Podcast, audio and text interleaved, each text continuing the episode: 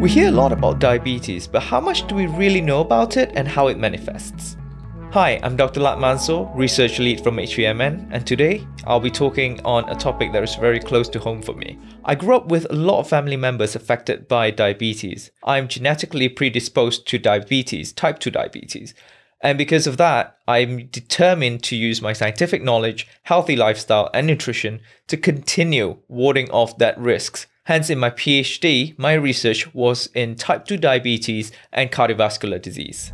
So let's get straight to the basics of diabetes type 1 and type 2. Type 1 diabetes is insulin dependent diabetes, where the pancreas produces very little or no insulin at all. It is usually caused by genetics or some viruses. Up to 95% of diabetes cases are type 2 diabetes. We'll be focusing on type 2 diabetes because it is highly preventable as it is driven by lifestyle and nutrition. So the more you arm yourself with knowledge around lifestyle and nutrition, you can easily prevent type 2 diabetes or even in some cases reverse it. Insulin resistance is a hallmark of type 2 diabetes where organs or cells cannot react to insulin stimulation. Here is a quick definition of type 2 diabetes in terms of ranges of blood glucose.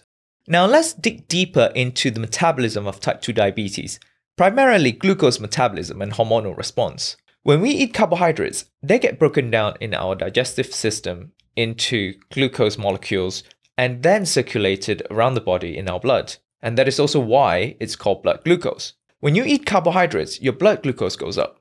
And when your blood glucose goes up, insulin gets secreted to control the blood sugar. And that is when insulin spike happens. And when your blood sugar goes down as your insulin is working, then your insulin will follow. So that's how glucose metabolism works in a healthy individual. So, what happens in a diabetic individual?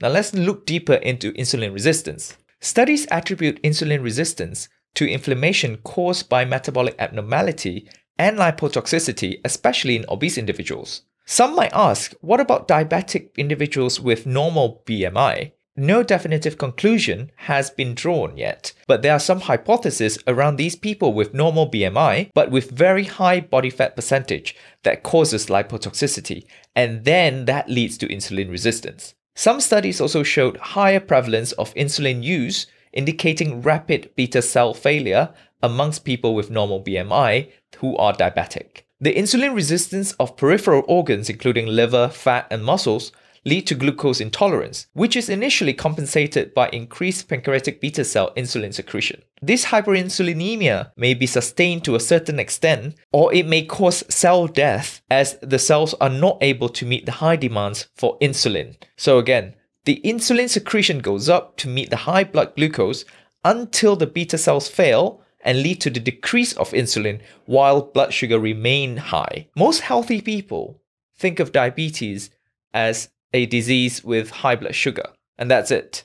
But that's not the end of the story. That is just the beginning. Now that we know what happens in the bodies of diabetic individuals, why the blood sugar is so high, and why does it remain high, what does it all mean? People often do not connect the dots between this metabolic dysfunction to all the medical complications that follow we have cardiovascular disease. Cardiovascular disease remains the major cause of mortality amongst type 2 diabetic patients. Following a myocardial infarction, diabetic patients have almost double the rate of mortality and three times the rate of progression to congestive heart failure. Infections and amputation. Poorly controlled blood sugar that occurs in diabetes can limit blood flow to lower legs and toes, causing nerve damage. This may not be sensed until the problems have been developed. People with advanced diabetes may develop wounds or sores that do not heal and eventually result in loss of the damaged toe or portion of the foot or leg. It is estimated that every 30 seconds, a leg is amputated, and 85% of these amputations were the result of a diabetic foot ulcer. Then we have kidney failure. When an individual develops chronic kidney disease from diabetes, they will have to go through dialysis, and complications can severely and negatively impact their quality of life. While I hope I didn't scare you too much with the complications, the good news is it is completely preventable. So, what can we do to prevent this? First up, we have nutrition. The biggest contributing factor to maintain your metabolic health. You have to look at both quantity and quality. No matter how healthy a meal is or a diet is, it doesn't matter if you are eating excess calories because ultimately all these excess calories will get stored as fat and that increases the chance of getting lipotoxicity and increasing the chance of getting insulin resistance. Second point on quality try having foods or meals that have low carb content. Or if you really have to have carbs, try having foods with low glycemic index that doesn't spike your blood glucose to a very high level. And that includes broccoli, cauliflower, whole grain, and the list goes on. Definitely no refined carbs with tons of added sugar. Now, there is a diet out there that has shown promising results in treating diabetes, and that's ketogenic diet. By limiting your carb intake to 5% of total calorie intake per day, you are decreasing the insulin secretion or the insulin spike and also decreasing the chances of insulin resistance caused by the high blood sugar. In addition, the ketogenic diet has also shown to have anti inflammatory properties. Second point of intervention physical activity. Now, this is more of a longer term solution, and the key to success here is consistency. It is a lifestyle, one that leads to a healthier present and future life. It has been shown to prevent insulin resistance and even in some cases increase insulin sensitivity, which means your organs and cells would react to insulin stimulation much more readily. And that means you don't need a very high level of insulin in order for your organs to take in glucose and control your blood sugar. And that is a good thing because your pancreatic beta cells are not being stressed to the limit in order to produce the high level of insulin to match that high blood sugar. So, pretty much the opposite of insulin resistance. So, when exercise is paired with proper nutrition, it can be a very powerful preventative intervention against diabetes. Now, to my third point stress management, rest, and overall well being. All these little aspects of life, when not managed correctly or properly, may lead to obesity and increased risk of type 2 diabetes over time. So, for example, stress and lack of sleep can actually increase your risk of obesity, and eventually it will increase the risk of type 2 diabetes as well. So get proper sleep, manage your stress well via meditation, exercise, go for a walk, clear your minds from all the stress throughout your day. That will eventually help you in the long run to prevent against diabetes. So start building healthy habits now and your bodies will thank you later. The last point is regular monitoring.